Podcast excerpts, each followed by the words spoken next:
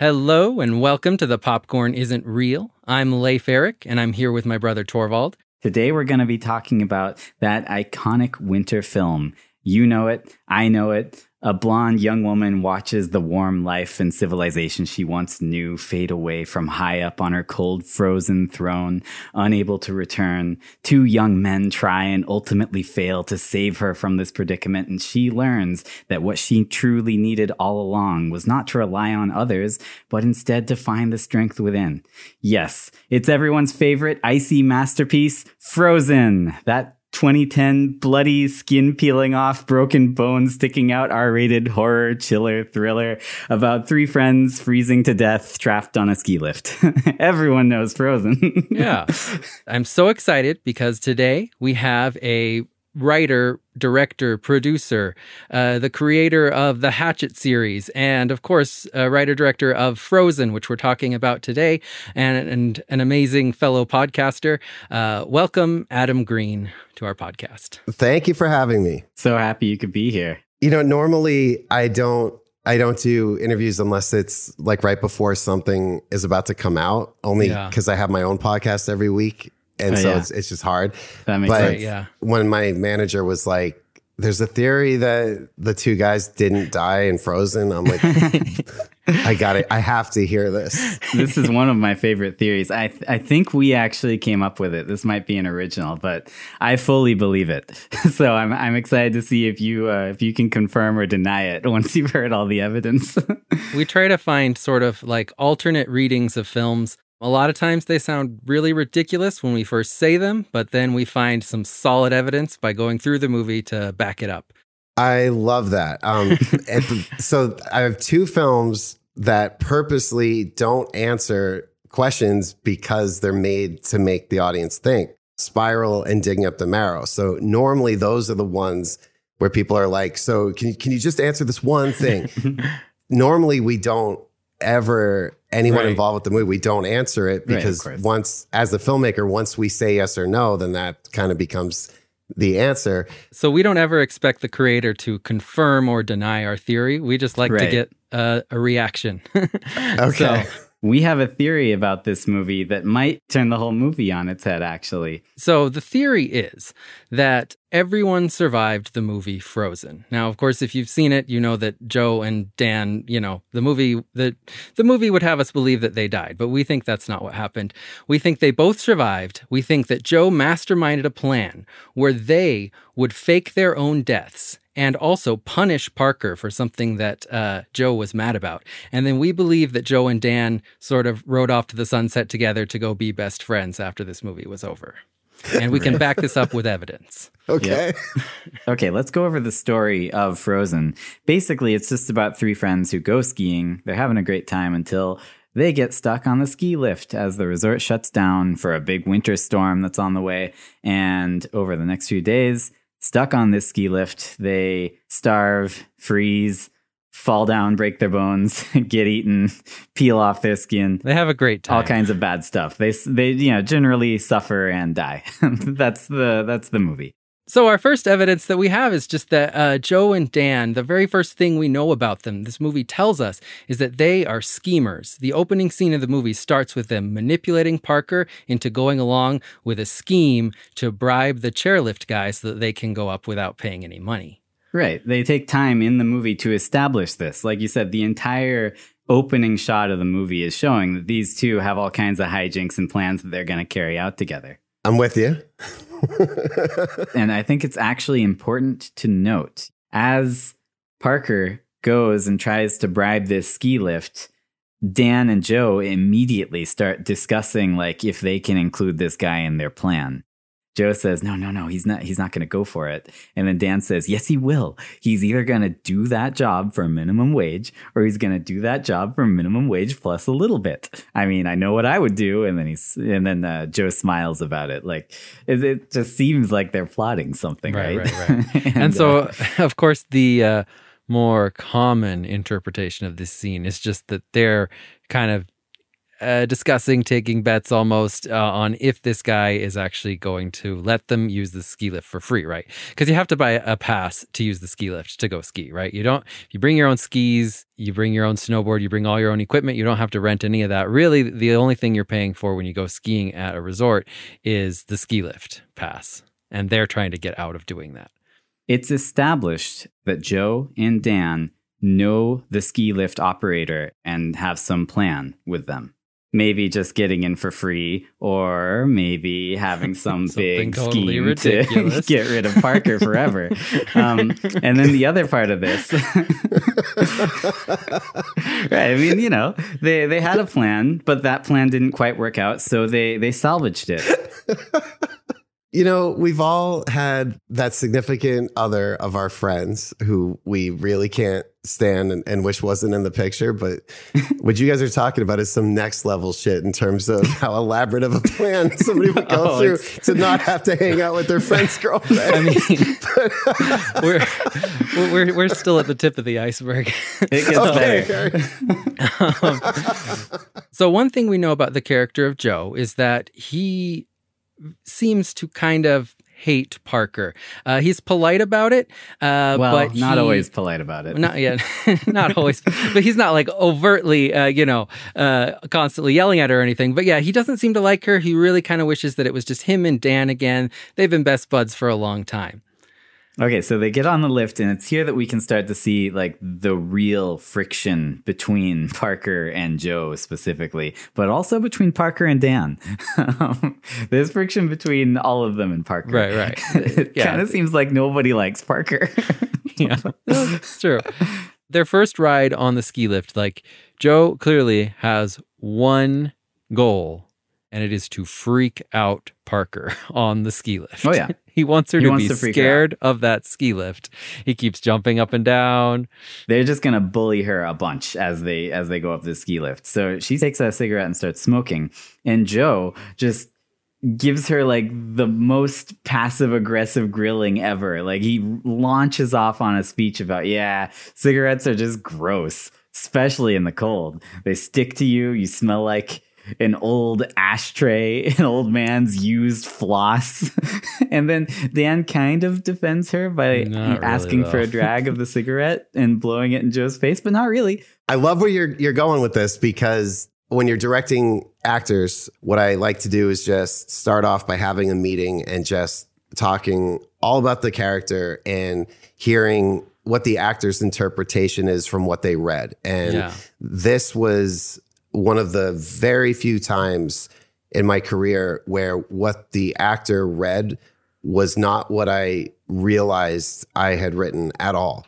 Uh-huh. And because the first thing that Kevin Zegers said to me was, well, clearly Dan is going to break up with Parker at the end of the day. And I was like, wait, what? and when he explained why he felt that way, it made a lot of sense. And I said, I want you to play the character that way, Okay. but don't don't tell Emma that. And I'm not Yeah. going to tell her that because she thinks the fact that you are now bringing her along for the thing that you do with your best friend that you're trying to integrate the two worlds because this is it. Like you're getting really serious about her. And so I want her to keep thinking that, but you play it that you're kind of doing this to prove to yourself she just doesn't fit in your world. Like mm-hmm. it's Yeah. she's a great girl, but it's it's not going to go the distance. And because of that, it was confusing Emma Bell, the actress playing Parker, a lot. And so if you ever watch it again, knowing that those were the motivations, you'll Yeah. see how in her face she's very confused sometimes by how he's acting or the hmm. way he's saying things because it's not what she expects from him. And even the fact that he jumps and kind of volunteers himself to go first. Kevin Zegers looked at that as an act of cowardice, where he was so scared he just he couldn't stay there anymore, and he just wanted off. Uh, Right. So it's interesting that that's where your theory is starting because that is true, and uh, that isn't something that was ever discussed or put forward in the film itself. That was something just between us. This is so great. I'm, I'm in. I'm in. I mean, that's it's just a testament to these actors. Like, I really like the actors in this movie. I think they do Yeah. a great job. I'm a particular fan of Shawn Ashmore. I think he's amazing. The original Animorph, Shawn Ashmore. Dan is played by Kevin Zegers, and Parker is played by Emma Bell. But uh, I think that they really brought these feelings through without directly speaking them. Again, I'm very happy to hear that. This movie only worked if they played these characters as realistic as Mm-hmm. possible and did things that real people would do. A lot of times, people in the audience kind of become superheroes when Yeah. they're watching a movie. Oh, I would just do this or that. Yeah, and yeah.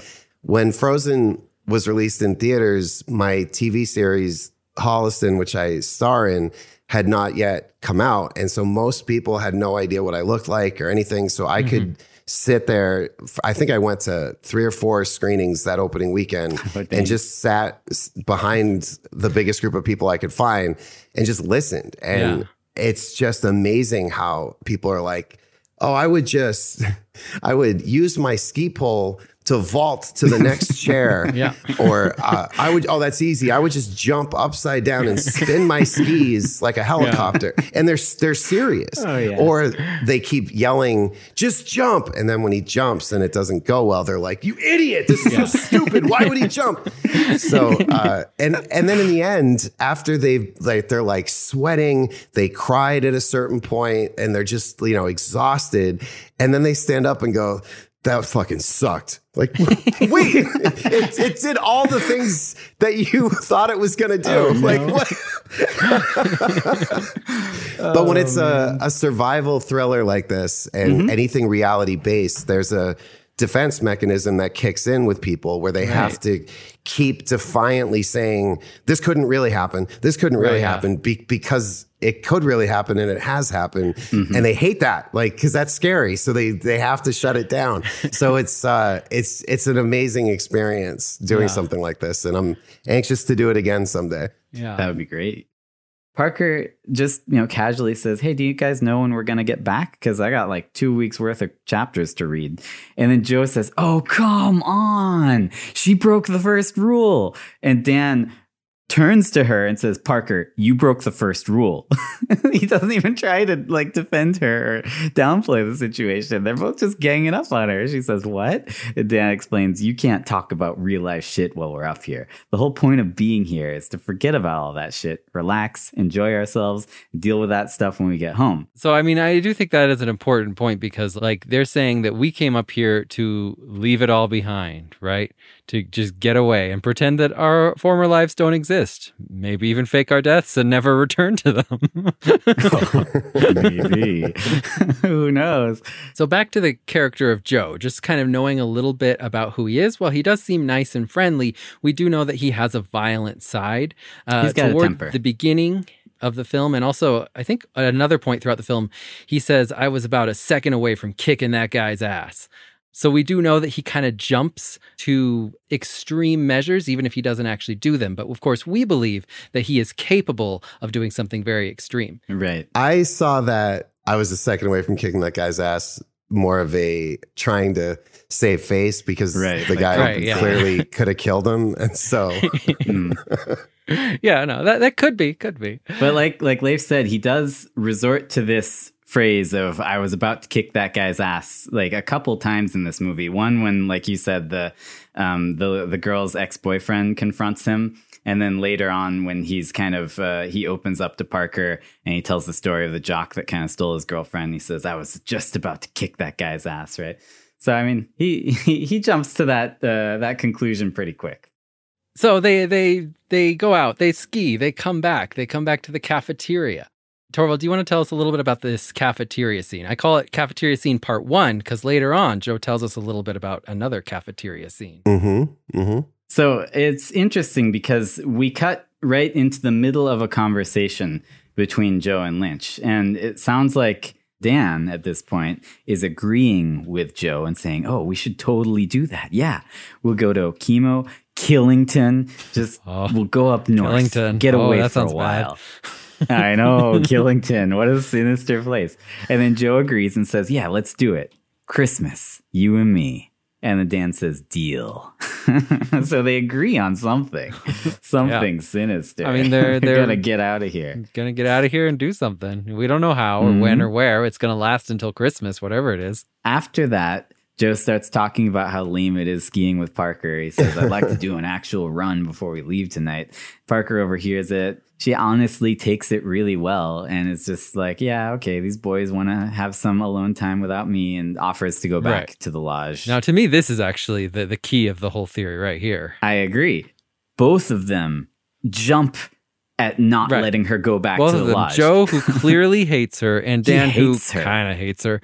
it seems like both of them want some alone time. Like yeah. both of them want some guy she time. She comes over, so she detects no that. She says, okay, you can have your alone time. And both of them immediately just jump on her, saying, no, no, no, you have to come with us. uh huh. And not only that, but then she's like, well, at least give me the key to the locker so I can check my messages. And Dan refuses to give it to her. He specifically says, no, you don't need to check your messages. It'll just be your mom complaining. He won't let her access her phone. Right. like, uh, why, what, what, is, I mean, what reason could he possibly have for that? Like when right. they did want alone time and she's offering to give them alone time, why does he not want her to check her messages? And why do they want her to come with them? Exactly. And they're back at the lodge having some food. What else do you do other than grab your phone out of your locker right. and check your messages? like, this was a plot by these two to fake their own deaths and kill Parker. They're basically forcing her to come on the ski lift one more time late at night and not letting her access her phone. Seems uh, a little sinister, right? um, the cell phone is obviously like the worst thing to happen for horror movies ever because right, yeah, I know. I know. Uh, even though it annoys every audience member when you they point out why the phone is not an option either you know no bars there's no service we lost it whatever it is you have to explain it away because there are people who are like you know just just call as if suddenly all your problems in a horror movie would be solved if you could only call somebody. Right. With this, the one thing that we had going for us was that on the actual mountain, uh, which we shot it in Utah at Snowbasin, yeah. there was no service when you were on the mountain. So most people that we saw skiing and that we met throughout our month, month and a half that we were there, left their phones in their lockers unless they were going to be listening to music or something. You're just risking losing it or breaking it by bringing totally. it because it wasn't going to work anyway. But knowing that a good portion of people who would end up seeing the movie had probably never gone skiing before and wouldn't know any of that, we had to explain the phones. So what I did was just, you know, they're they're going skiing for the day. That's the point is to get outside and unplug and disconnect. So that's why they don't bring their phones. Yeah. Of course, we could have done the moment of a character holding their phone out and being like, oh, I have no service. right. Yeah. I think there was even a draft where one of them did bring their phone and they drop it. And at oh, one point no. it starts ringing, but they uh, can't get to oh, it. man. Heartbreaking. it was so much easier to just explain, no, that's the whole point of this. Like, just leave the phone in your locker. And it served as a good character development thing when Dan talks about the way her mother is. A portion that got cut out where he says, just the other day, she called asking what we want for Christmas dinner or something like that four months away and she and then her mom needs to know what we want to eat. Like that's something my mother does constantly like right. oh you're going to be coming home next year for for whatever? Oh well what do you want to eat? I could make this or that. Like mom it's six months away. I don't care. I don't know. But um so it was like a kind of a cute moment between them but ultimately with any movie you know you want to get to the peril as quickly as you can. Like yeah. you know set, set it up appropriately but just you know get to it. So yeah. it was all about getting that chair to stop and start their nightmare as soon mm. as possible. So uh, that that whole bit had to go. Well, I mean, and, and, speaking of peril, I do just want to say that we we like really love this movie. Like, I think it in the subgenre of contained thrillers, like where you get stuck in one place, there are several of them, but I think Frozen is like by far the the best of all of them. That means a lot. It really does because this was a something I had thought of all the way back to when I used to go skiing when I was in high school. And I eventually stopped because I realized this is ridiculous. Like strapping your legs to wooden boards and sliding down It's a mountain. And then you wonder why people get injured. I never was that good at skiing. I was okay by the time I stopped. But in Massachusetts, where the film is supposed to take place, the mountains that I grew up skiing at, one of them was called Wachusett. And they were only open on the weekends because there just wasn't really the business. It was a smaller mountain. And there was one time where I ended up going up myself for one more run. And the lift chairs, they stop all the time. And it's not like they come on a loudspeaker and explain Right. Yeah. why it stopped or tell you when it's going to start again. Usually it just means somebody fell getting off at, up at the top or maybe getting on at the bottom. So they had to stop it just temporarily. But th- the point is, the chair stopped. And then your mind starts to run and you start thinking about all the horrible things.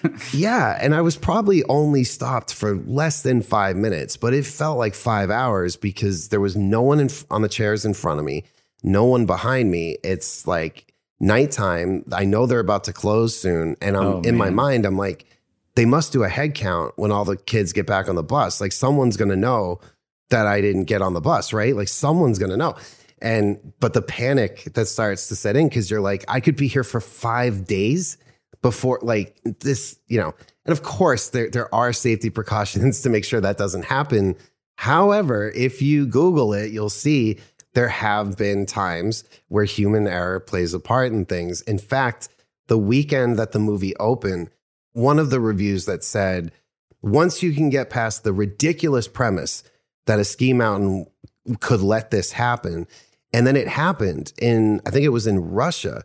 And the way the guy was saved was he was lighting his money on fire and throwing it up in the air, and somebody saw it. But he Oh had severe gosh. hypothermia and the combination of human error, a storm coming in, and there happens to be wolves when the mountain is closed that Yep. are adventurous enough to come out. That would really only happen in a movie. But that's the other thing, too. It's a movie Right. Yeah. people are okay with Iron Man flying around or King Kong fighting Godzilla. But when it's something like this that plays on real fears and emotions, people get really defensive. And it's like, this could never happen. In a million years, it wouldn't happen.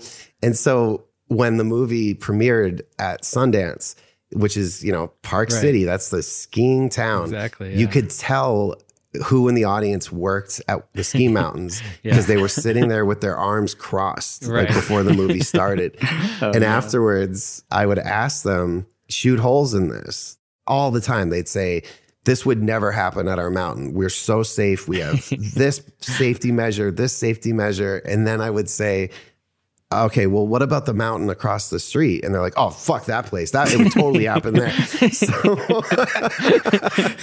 it was such a, a fun experience doing all that.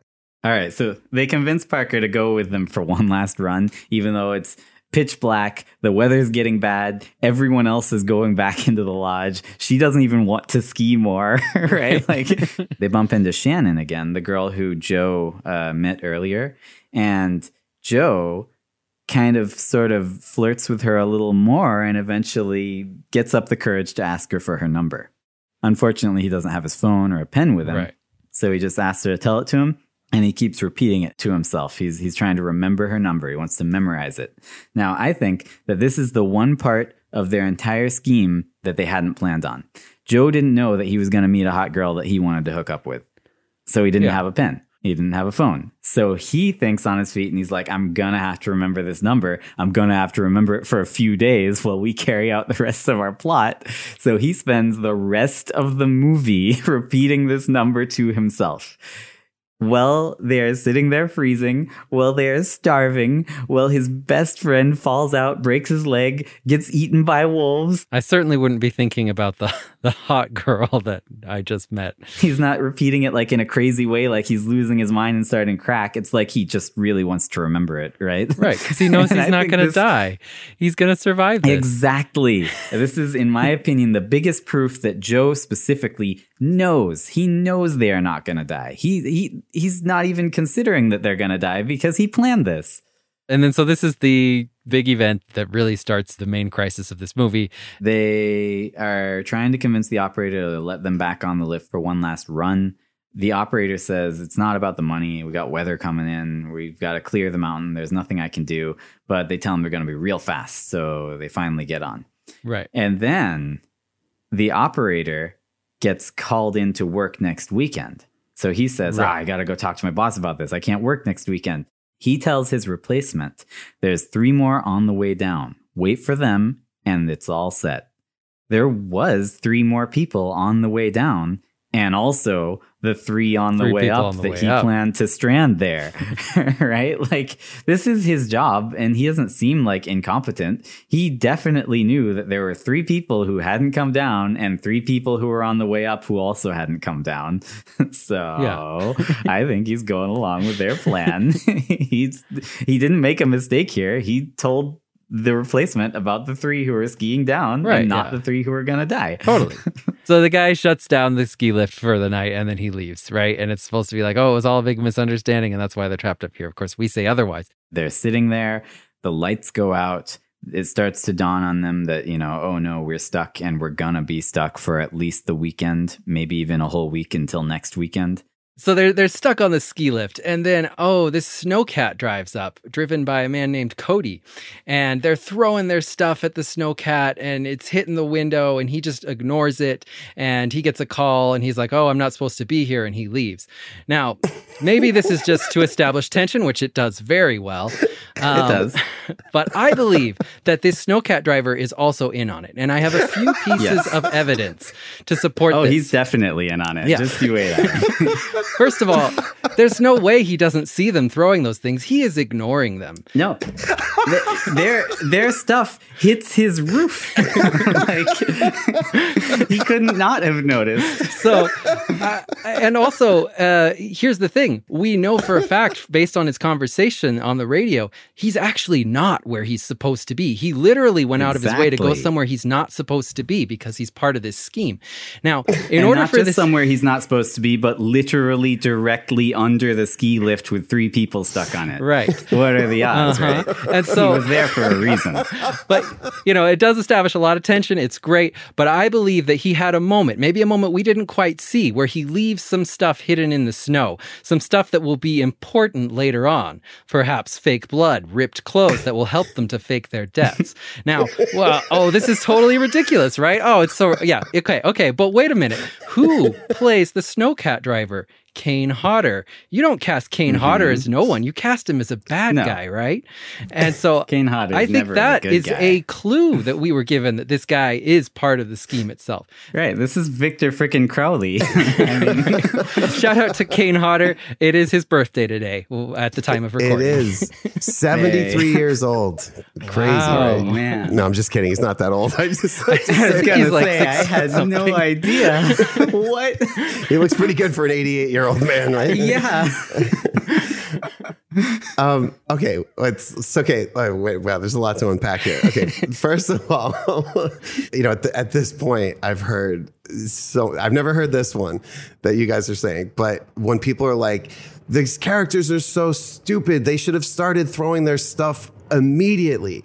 But remember, they think he's there for them. They're Yeah. celebrating when they see him, and they're That's true. saying, Yeah. and they're waving and they're yelling and they're they're cheering. And in they're like- reality, he is there for them because he's working with uh, with Lynch. Well, he's, he's actually going to pick up one of the other operators at the top and then is told, no, he's already at the bottom. So he didn't even need to go. So he, he's frustrated and he turns around to leave. And only once he starts backing up do they realize, wait a minute, he's leaving. He doesn't see us. And that's when they start throwing their stuff. Unfortunately, he's already looking the other way. He does stop at one point though when he hears something hit the snowcat and he looks and then keeps backing up. Now when you're inside one of those, it is so loud. That's true. Like uh but now the way I shot it, it was very simple. He just pulls up, he stops, they're celebrating thinking he's there to help them. Then he gets that call and he just turns around and drives away. my editor, Ed Marx, created that moment using footage from like before we started rolling, or not rolling, but before we were, I had said action. Because, you know, you roll sound, you roll mm-hmm. camera, and then you say action. But there are those few seconds.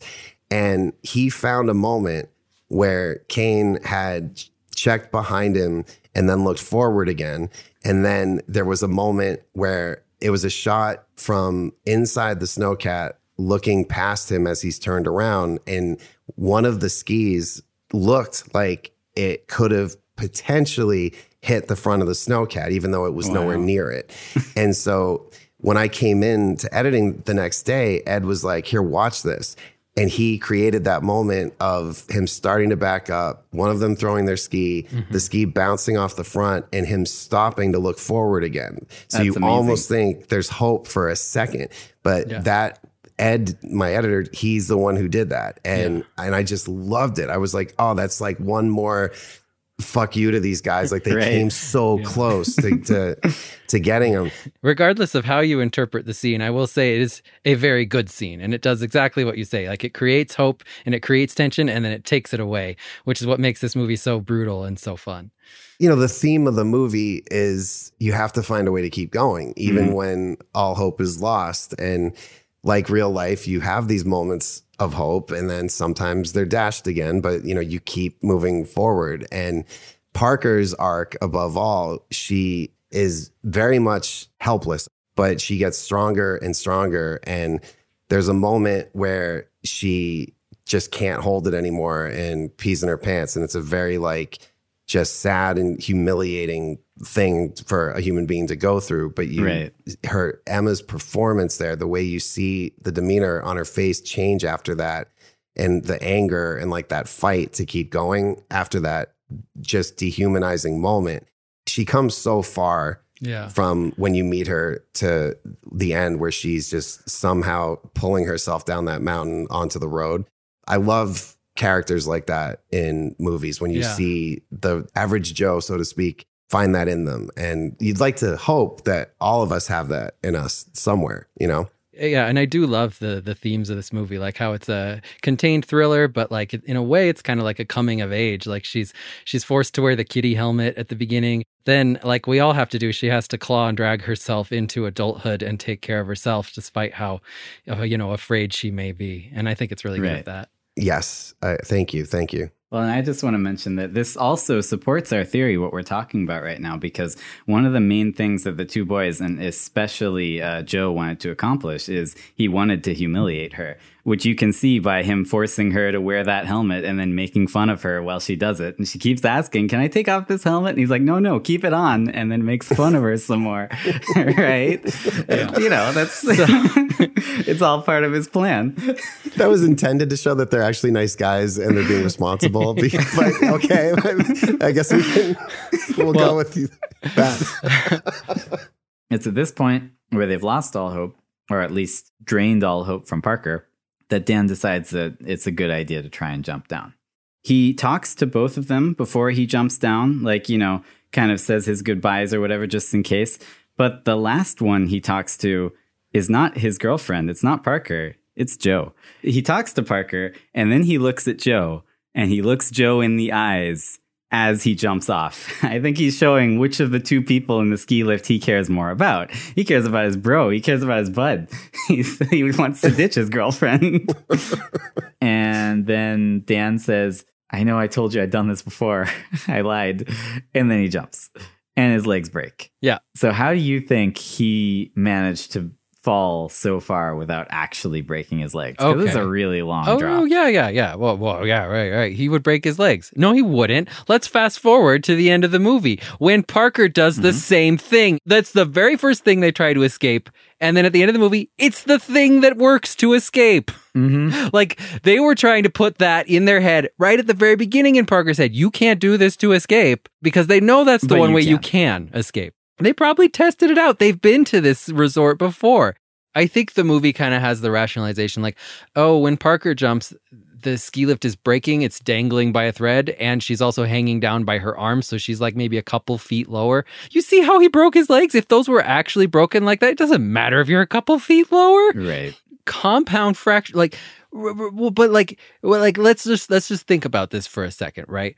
What did Dan and Joe want? They want her to think she can't jump out. Well, how do they show that? Yeah, exactly. They did this to freak her out so that even from way high above, she can look down and say, I'm not going to do that. Joe and Dan specifically, both of them talk about how the cable is razor sharp and so difficult to climb Yeah. across. How do they know that? Exactly. How even if it was I don't know how much could they about like possibly know? steel rope, but like I would not assume that it's razor sharp. The fact that they both say it and then Joe does it. He tries to climb across just enough to get his hands all ripped up and bloody and then shows them to Parker.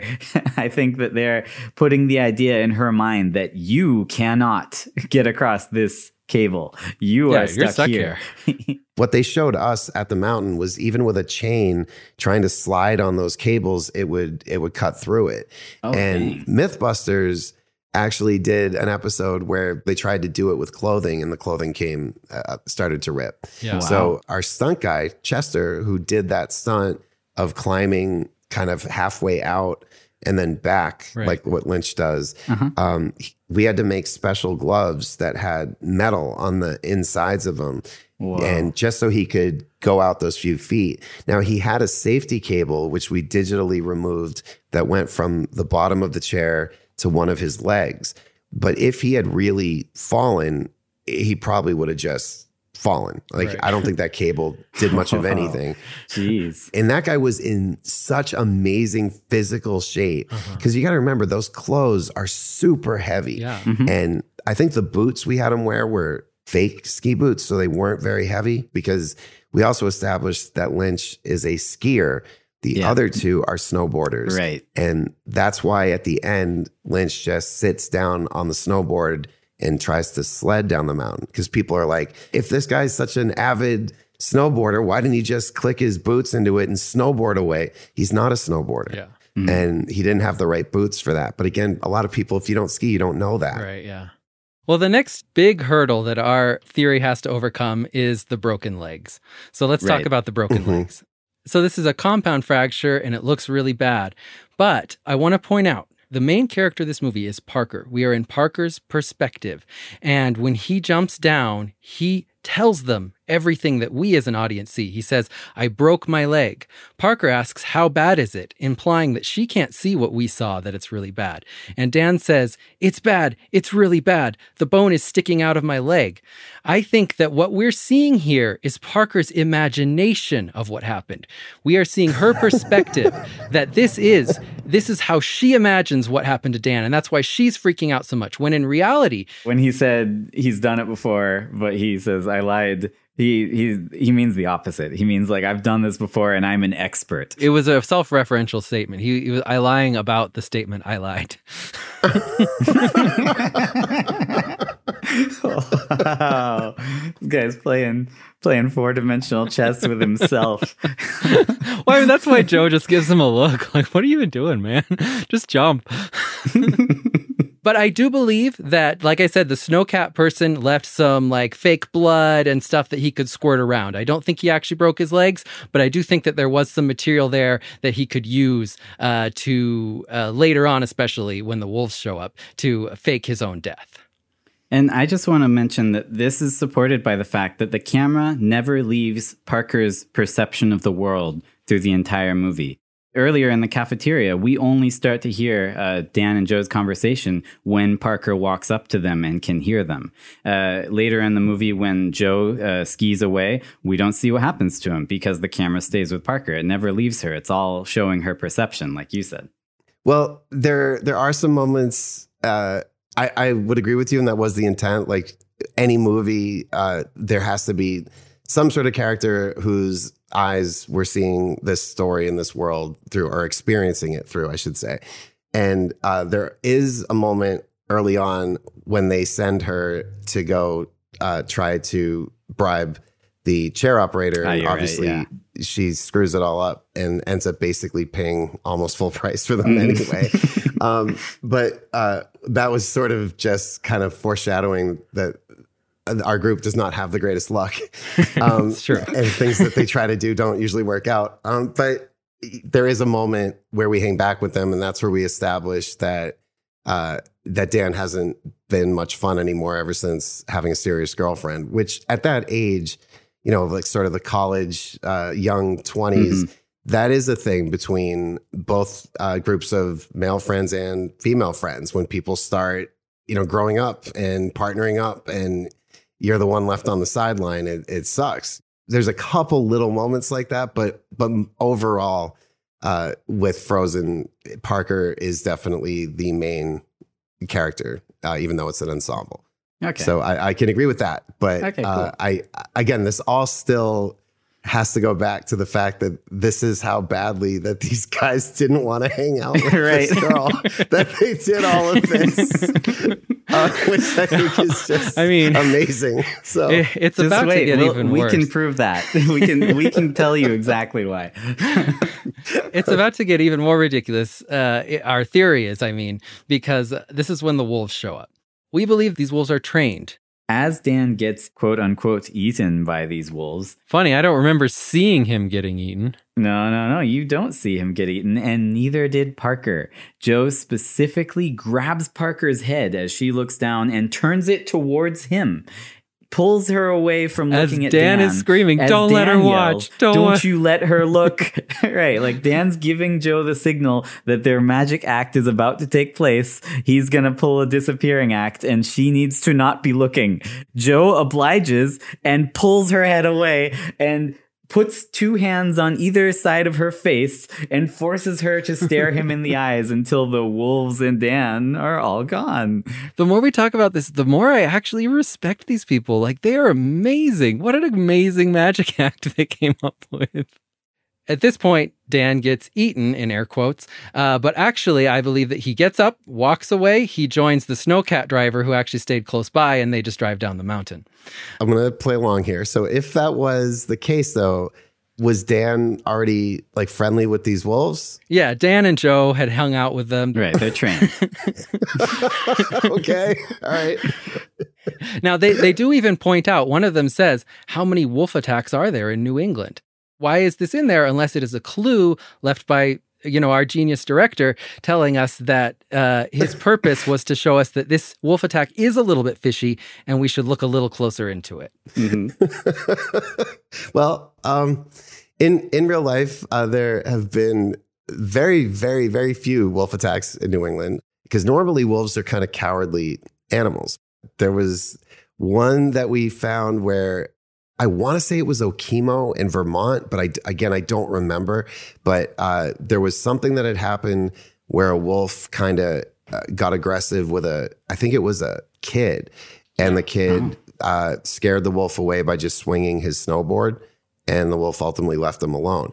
But gray wolves are almost non-existent in New England, and for the last I think maybe thirty years or so, they've been trying to reintroduce them and bring them back to that area but it it is incredibly rare that something like that would happen, especially to the same group of people who the same mistakenly unlucky group of people. yeah and that's where i always try to remind people it's not a documentary it's a movie. And uh, at one point the producers wanted to say inspired by true events because separately uh, you could say it was like it Right. has happened that people have been forgotten. And Yeah. I was very much against that though because it it wasn't inspired by Right, true yeah. events. Like it's the it's one of those what would you do type Right. scenarios. It's just a survival thriller and it plays on very real emotions of heights, claustrophobia, isolation. That was the extent of the realism for me. So uh, thankfully, they didn't do that because you know once a movie is acquired, it's not up to you what the poster is going to be, what their what quotes Yeah. they're going to use on it. I actually had a lot of problems with the poster for Frozen because it, it looks cool and it's eye catching, but some simple things that they could have fixed. One is that the chair is on the wrong side of the lift. Um, yeah, it is. Let's also take into account that they're about six miles up from the ground. But okay. Yeah. The other is that for some reason, they added a belt to Lynch's character. If he had Oh, a belt, he could have gotten fucking down. And I'm like, right. I'm like, Wow. if if anything, just take the belt off. Like Yeah. you added that. Why did you add it? oh, it just looks good. I'm like, eh, okay, Oh. but there's problems with it. So that always frustrated me because that is infuriating. I can hear it. I can hear people. Uh, I never really heard it, but I can hear Right. people in the lobby who saw the trailer looking at the poster and Yeah. saying, You can't make a movie with three people in a chair. This is the stupidest idea for a movie ever. And look, he's got a fucking belt on. Right. Why didn't he just use the belt? I did have a, a just like a little making of question. Uh, did you use wolves or did you use trained dogs that looked like wolves?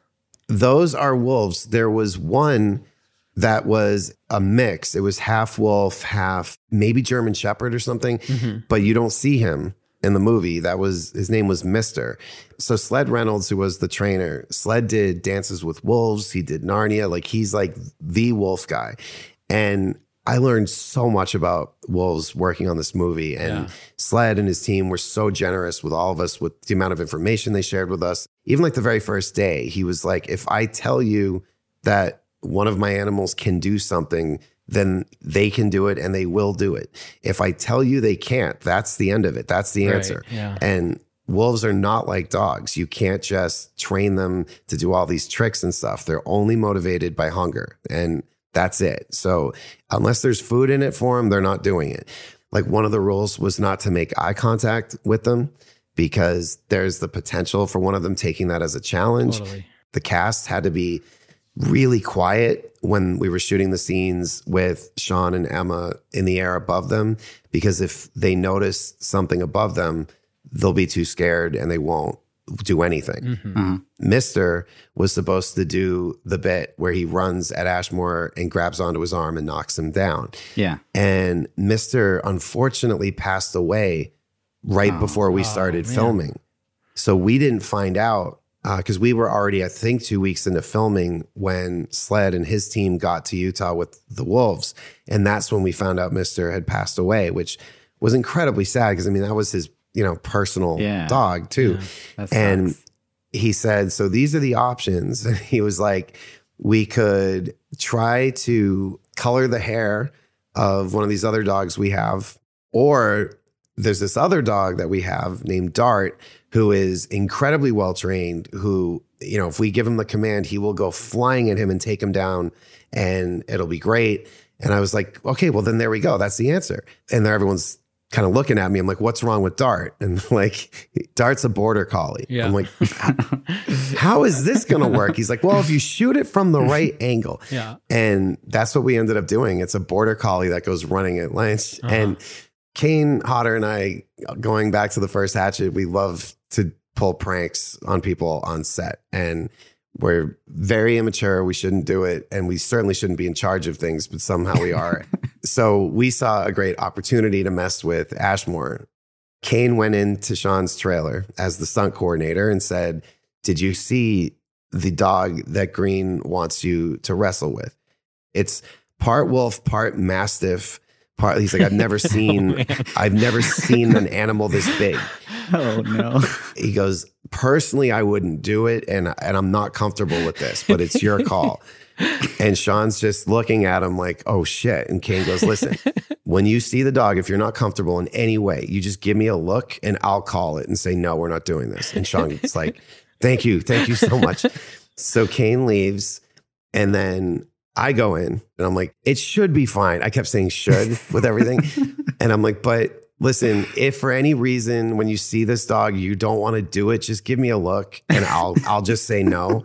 And he's like, all right, cool. And Kane's outside laughing and I'm laughing. And so the moment comes and they bring out this big cage and you can see the terror in Shawn's face.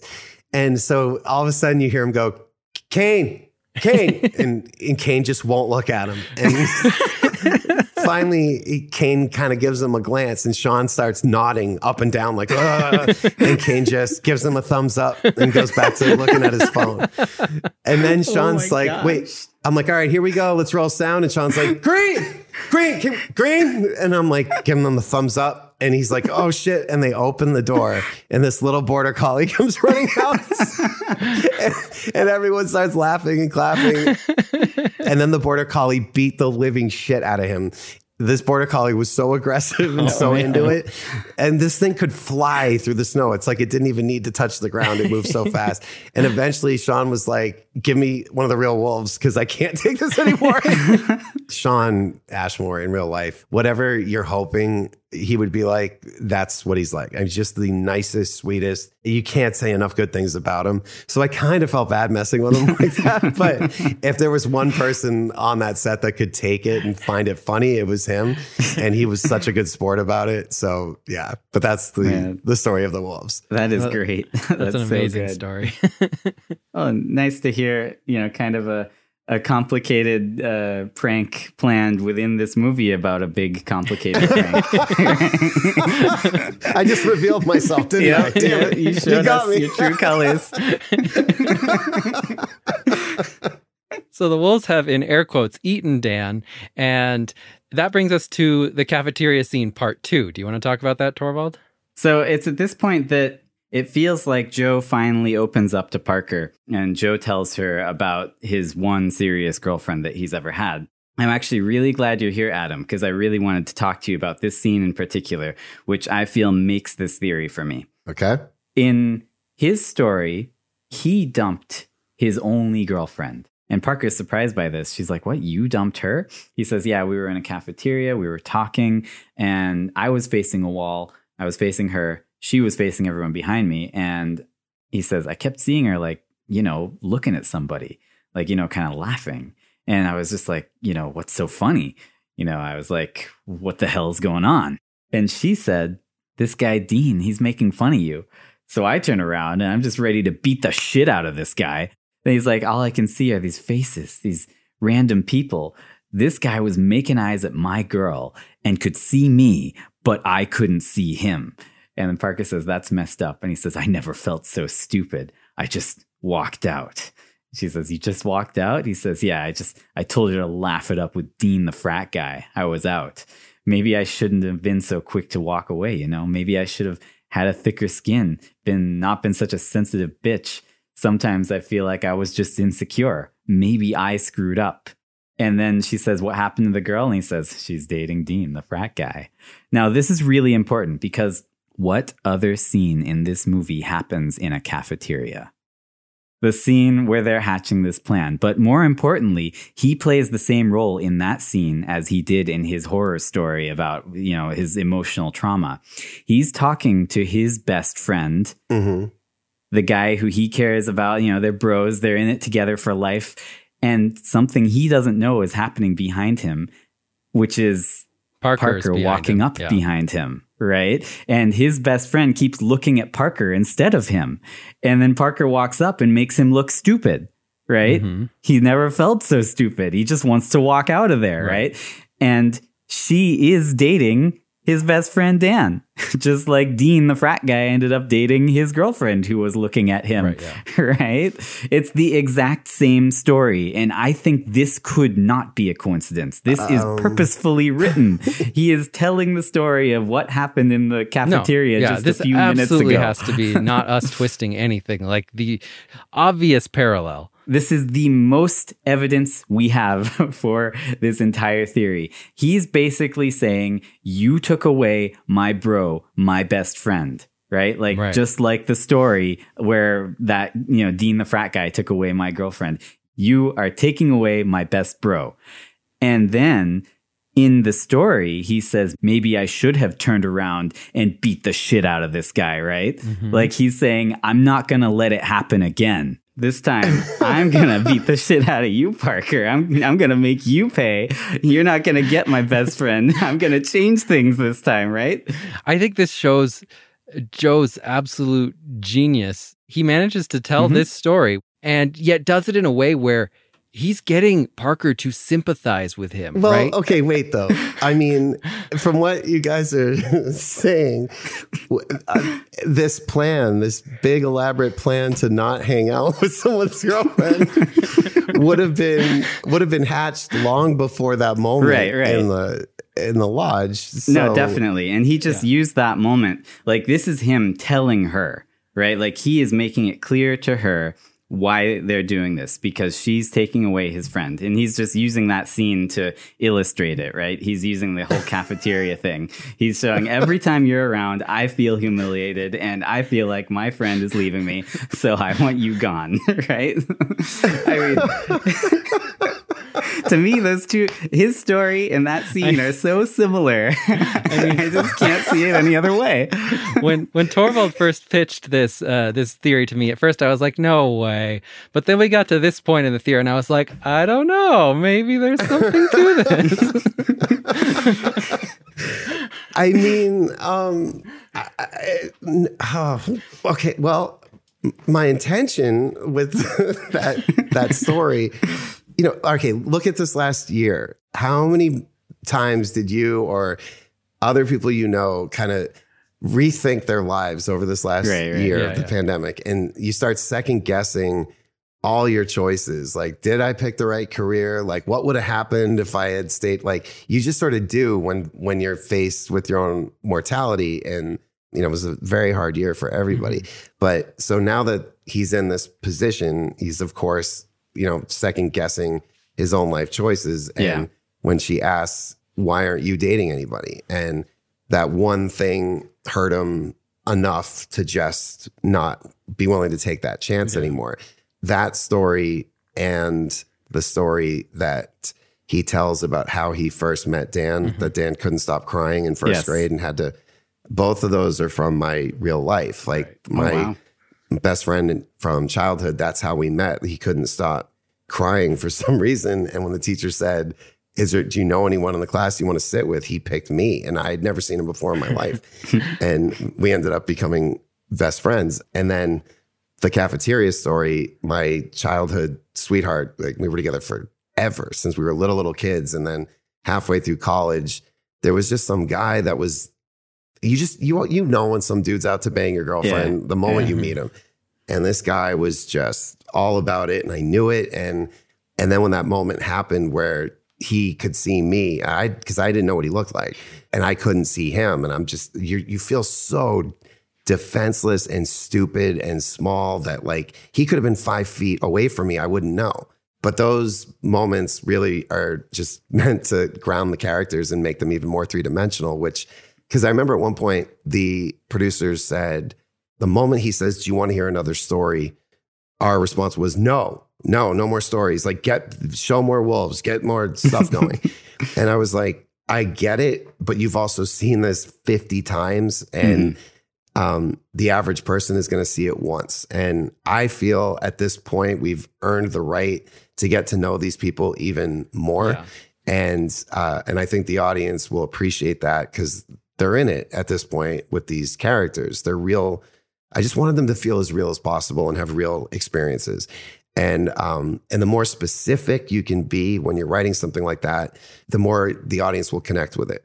Parker's story that her first fear was who's going to take care of my dog if yeah. I die. Yeah, that one's um, that, that was really good. That was very human. That was her audition piece, and I don't really love flying, and it's something no one really tells you when you pick this as a career how much flying you're going to be doing with appearances, film festivals. And every time a plane hits turbulence, my oh. first thought is my dog, Arwen. That was the audition piece. And Emma Bell was the very first person to come in and audition. And she did that speech and she's crying. I'm crying. The casting director's crying. And she leaves. And I'm like, her, she's the girl. And the producers are like, oh, whoa, whoa, whoa, whoa, whoa. Like, okay, you can't cast the first person to walk in the door. And five more weeks of auditions. And in the end, it was her. She set the bar so high because she's just, a, she's real. It was like I had met her before I wrote it or something. She was so perfect from the moment I saw her. And, um, and I'm so proud of her too. And I love that in that movie, with the credits, it says, and introducing Emma Bell because she went from that to Final Destination 5 to The mm-hmm. Walking mm-hmm. Dead to Dallas like um and that that was like her first real role and that uh directors that I look up to like Frank Darabont that he at some point had watched it and was like yeah she's the right one for The Walking Dead the worst direction I've ever given an actor was on Frozen. I just, I don't, I was too excited or whatever, but it came out. I said, and Emma, and she says, yeah. Cause the, okay, the way to speak to them, Shawn had a walkie talkie in his coat and I was below them on the ground. Uh-huh. And so I would speak into the walkie and you, they would hear my voice through Shawn's coat. And I said, uh, okay, Shawn, blah, blah, blah for the next take. And Emma, um, um, more better. what the fuck is that? what kind of direction is that? And she never let me forget that one. So more not my better. more better. Not my finest moment of direction. Pay, but it worked, right? yeah, you, you got the performance. she was like, "That's what I needed to hear." that that must have been really challenging directing them through a walkie-talkie, though, with them like way fifty feet up in the air. It was, but they were so good and so committed. And we all did the work before getting to that point. And so there was never a question of what's my motivation here. But I also had a pact with them that since they couldn't get down or go to the bathroom or anything, that I wouldn't go to the bathroom either and I oh, wouldn't oh, wow. eat or drink. And so I always stayed where they could see me. And you know, I talk about that like I'm some sort of hero. They were like, go to the bathroom. We don't care. Like, Eat. And I'm like, we don't care. And I'm like, no, I'm in it with you. And they're like, and I could hear them because they're mic'd. They're like, why is he doing this? I really don't give a shit if he eats or drinks. It doesn't, it doesn't help us at all. No. I'm, but, I'm, like, I'm doing it. oh. and I always had a different type of chocolate for Emma. Any of the nights that she had to cry, when she would get off the chair because they had to ride it. Chairlifts don't move backwards, or at least mm. this one didn't. Mm-hmm. So when we would wrap, they had 45 more minutes where they had to go all the way up to the top yeah. and around again. Oh, and any night that I made her cry, I mean, not like I made her cry, I just, her character had to cry. Right, right, right. I would have a different type of chocolate waiting for her because she loved chocolate. And in the beginning, I didn't realize how many nights I was going to put her through it and how many different types of chocolate I would need to find in Eden, Utah in the middle of winter. And like, I swear to God, by the last night, there was no more chocolate left that I would have been able to find and still be changing it up. You yeah. sampled every chocolate in Utah. every kind. Yeah. Honestly, I'm I'm really jealous. The people that you've worked with, like Emma Bell, Shawn Ashmore, Kane Hodder, and in in the Hatchet franchise, he worked with Danielle Harris, Tony Todd. Like I'm I'm legitimately jealous. You know, I'm still just a fan. You know, and it. I always am stopping and being like, "This is so fucking cool." That's Candyman, and that's yep, like, seriously. Um, and there's just such wonderful people, and I'm so lucky because you know, what if? What if they had been assholes? What if they had been awful yeah. people? No. Um, and with my TV series Holliston, the fact that I write roles for these people where they play terrible versions of themselves and that they're so game to do it, like Danielle Harris being addicted to Vicodin and making me go get teeth pulled so I'll give her my pills and like, you know, it's it's obviously she's nothing like that in real life or she wouldn't do it. Um, yeah. You just need to give them a chance. And I think you get pigeonholed when you end up playing a villain in a horror movie that becomes iconic. And then that's how everyone sees you. Like Robert Englund will always be Freddy. And yeah, yeah. everyone thinks of uh, Tony Todd has done so many incredible roles and incredible films, but mm. he, people just think of him it's, as Candyman. It's always Candyman. Yep. Yeah, it's his voice. But when you give him a chance to actually do comedy in front of an audience on a sitcom and watch him shine the way he did, it's just it's just great. And I hope I hope more people do that and give them chances to do things that they're not known for. I mean, Kane was Jason. He was the guy in the faceless mask who just, mm. you know, we all loved the best of all the guys in the faceless mask. And um, giving him emotional roles to play or comedy or uh, and letting people see that this guy is an actor. Uh, it's I'm just so lucky that they trust me the way that they they have. Definitely, I agree.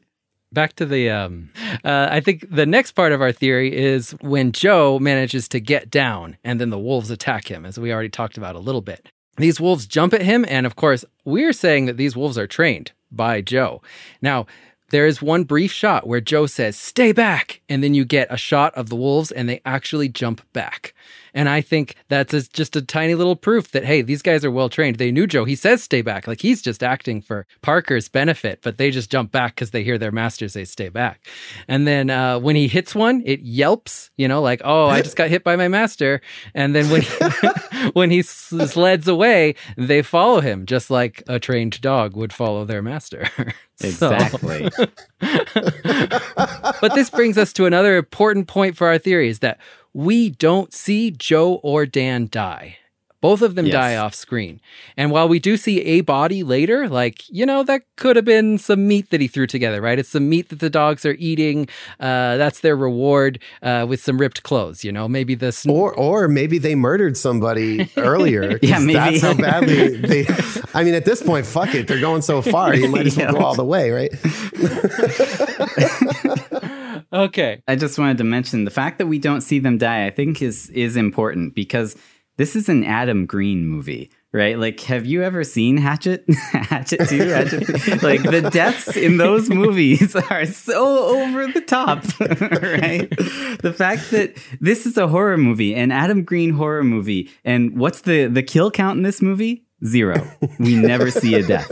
I think that's important, right? Like it would never happen unless Adam Green is trying to tell us these two boys did not die, right? Originally, it was sort of designed that Frozen was going to be put out by Overture, which is no longer in business, but Overture was the theatrical arm of Starz Corporation. And then there was Anchor Bay, which was more of their home video with limited theatricals and uh, Overture was going out of business, and no, they weren't admitting that yet. We didn't know it. Oh. But when they first saw the movie, one of their comments was, "You know, the movie just didn't go there," and we were like, "How so?" And they said, "When you hear from the producer of Saw and the director of Hatchet." you know, you want one thing and it, yeah. it's not. And we're like, well, it's not, it's a survival thriller. It's not a slasher movie, and they just like I was like something's not right here. Why why are they even saying that? And then it turns out oh because they have no more money and they're done, mm-hmm. um, but they don't want to say that. Right. So, um, but they tested the movie, and we were against that. We were like, unless you're going to test this with an audience of people that ski, then don't bother because otherwise it's going to be a discussion about skiing. And why don't you yeah, just test the yeah. materials, test the trailer, test the poster? And no, they tested it and they tested it in Chatsworth where there's never been snow and no one in the audience had ever been skiing. Oh, no. And uh, some of the comments, and they take all of them seriously. And these are like career test audiences. They go every week because it's free mm-hmm. and they'll watch anything and then complain about it afterwards. And oh, no. one of the comments was, "Bitch didn't get a titty out." oh and, my gosh! And I'm like, okay, obviously you immediately throw that one in the mm-hmm. trash. but yeah. I think there was an actual conversation. Like, did you maybe shoot something? Or what? oh like, my gosh! Already, there's people that are like, why don't they zip their coats all the way up over their mouths? Like, right. the, okay, do you want to watch that movie? Like, yeah just shut up and leave it to us. Like, um, yes, they probably could have gotten their coats up a little bit more, or they they're like, I would have just kept my face in my hands the entire time. Okay, it's a movie though. Like at some point, don't you want to see the actors act? Don't you want to see them speak? Um, and also to uh, not that you could expect people to realize it, but the once we started hitting them with the hail and the snow, most of which was real, we were just fortunate um, the zippers were frozen anyway. Oh. So, because in between takes, they would try to zip it up just to warm up, and it, they would only go so far. So, um, but that's not something oh you can really gosh. stop and explain in a movie. Yeah, like, yeah. I wish I could zip this up further, but because it's, it's gotten wet and frozen, it will only go this far. Like, that would be some great and very useful exposition there. yeah. um, that's that's about it for the movie. She gets to a road, the car stops, a guy gets out, picks her up, and says, Hold on, I'm taking you to a hospital. And it closes as she kind of looks out the window and closes her eyes, and it fades Right. to black, and that's it. Okay, okay. We seem crazy, right? We just twisted this whole story around something that no one would think. The biggest problem with this theory is that this is an almost cartoonishly nefarious plan, right? Like these two Yeah, are, so. are diabolical villains, you know? The tone of Frozen, I think, is actually fairly kind of down to earth. Our crazy plan that these guys had that we're saying does kind of conflict with that tone. And that's kind of where you might be like, no, there's no way. That plan is just too weird. But this movie is in the same universe as the Hatchet series. Yeah. So let's look at the universe of Hatchet, which I think gives this theory a lot more uh, credibility. So in Hatchet 2, Danielle Harris manages to get away from Victor Crowley, who was attacking her from the previous film. She meets Tony Todd, who is just an amazing actor. I love Tony Todd. She walks into a shop. One thing I have to point out about this scene, and actually one of the best parts of Hatchet 2, Danielle Harris next to Tony Todd, she looks like a tiny little rag doll. Like she is so short and he is so tall. Like you see Tony Mhm. Todd standing next to to Victor Crowley, next to Kane Hodder. He makes Kane Hodder look like a normal sized person. Like I did not realize Tony Mhm, Todd was so huge. Sorry, that's not important. So she walks into his shop and on the TV there's a news broadcast playing. And we see Emma Bell, that's the actor, but it's Parker from the movie Frozen. It says that uh, sh- basically that she has settled her lawsuit with the ski resort. And she's also saying, I'll never go skiing again. That's it. That's all she says. It's a very like it's one second of of uh, film. So let's look at some characters in the Hatchet franchise. Just what you kind of universe are we dealing with? So there's a guy in the first Hatchet movie who pretends that he is a film producer and he hires actors who are women and he pays them to essentially just take off their clothes and he films it on just like a handheld video camera. And he has this scheme where it turns out he's giving everyone a false name. He's not a movie producer. He's like, I forget what, like an accountant or something. And he's actually just getting these actors to do this for him for his own private porn collection. Oh no, that's not a good idea.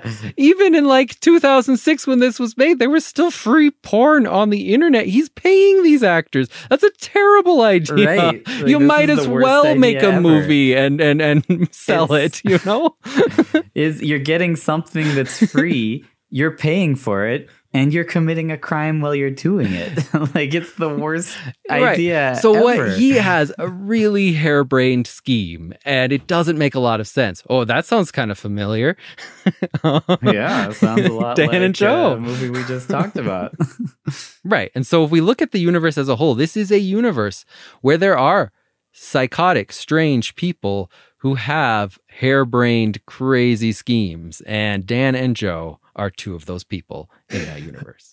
Um, well, that is a those are some great lengths to go to not hang out with your friend's girlfriend. I, Mhm. I will say. Well, we, we have one more piece of evidence, and that is uh, since we mentioned Hatchet, the biggest problem here is okay, so well, I mean, we've proven that clearly these two people didn't die, but where's the like the real proof? Clearly, Do we do Oh, we yeah, ever clearly. see one of them uh, alive again? Well, in Hatchet 2, there is a very brief little scene in a montage of Victor Crowley killing people.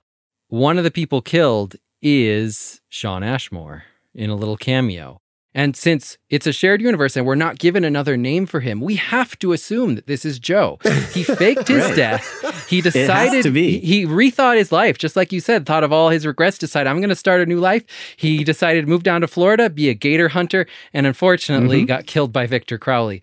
I just don't see any other explanation unless, you know, Joe has an identical twin, but what are the odds of that? well, Correct. A, he, he does. I know. Um, identical twin. Um, but I think this is where your theory uh, falls apart because the montage is about the past. Like, yeah, it if- is true. and so he would have been dead before Frozen happened. So it would have to have been Aaron Ashmore playing Joe Lynch on the chair. Um, incidentally, the real Joe Lynch is also in that montage, and he gets his jaw pulled off. Uh, so you have Shawn Ashmore who Oh, played wow. Joe Lynch, Oh. um, and that's how. Uh, little effort I put into naming a lot of characters. It's just my yeah. friends' names. Like it's because usually it's temporary. I'm always thinking I'll I'll go in and change that to a different name, but for now I'm just going to use my friends' names, and then it ends up sticking. And then you end up doing a podcast with Joe Lynch for eight years, and yep. now when people watch Frozen, it's so weird. It's like it's not just Lynch or Joe. It's literally Joe Lynch. Really, like you couldn't come up with something better. Like, yeah. That is a crazy theory. And I do have films that are purposely made to make people think and come up with uh, bits and pieces for themselves. Like with Spiral, we never show the inside of his bathroom that he's afraid to go into. And with Digging Up the Marrow, there's purposely things that we don't answer about Dekker's son. And this is the part that's usually so much fun as the filmmaker is hearing the creative things that people come up with and what they think it could have been. And so with this, it wasn't intended uh, to make people wonder the things that you guys are wondering, which is why yeah. I love this. I love your imaginations. I think this is amazing. I can't wait to share it with the cast um, whenever this comes out. I, I really like, hope you do.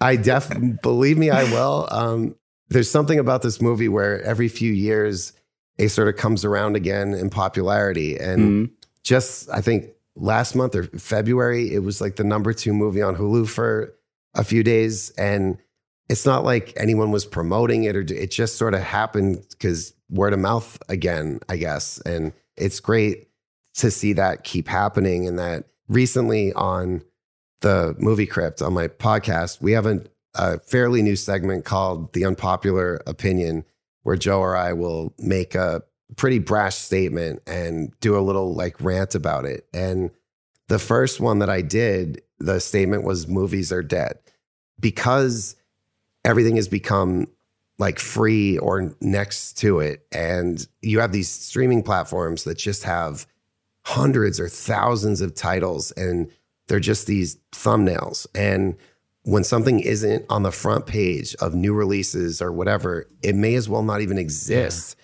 to yeah. some, to a lot of people and it's sad to see that happen how many times have you like before bed opened up netflix and never wound up watching anything you just mm-hmm. scrolled mm-hmm. for 20 minutes and then fell asleep like yep. so they just don't it doesn't feel like they mean what they used to mean so when you hear something like this and that you guys put this much thought into something it completely uh, annihilates my theory and and which is great because I don't want my theory to be true.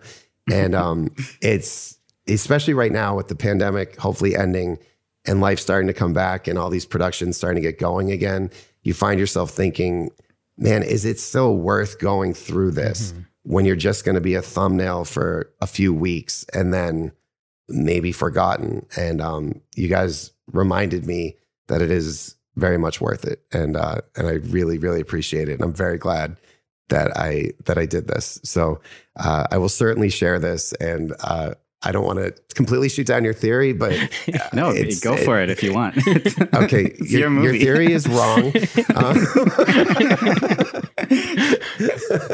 but very interesting, very interesting. But our hearts were in the right Thank place. you. yes, yes, well, and your imaginations are great, and I hope you guys are writing your own stuff that I get to see someday.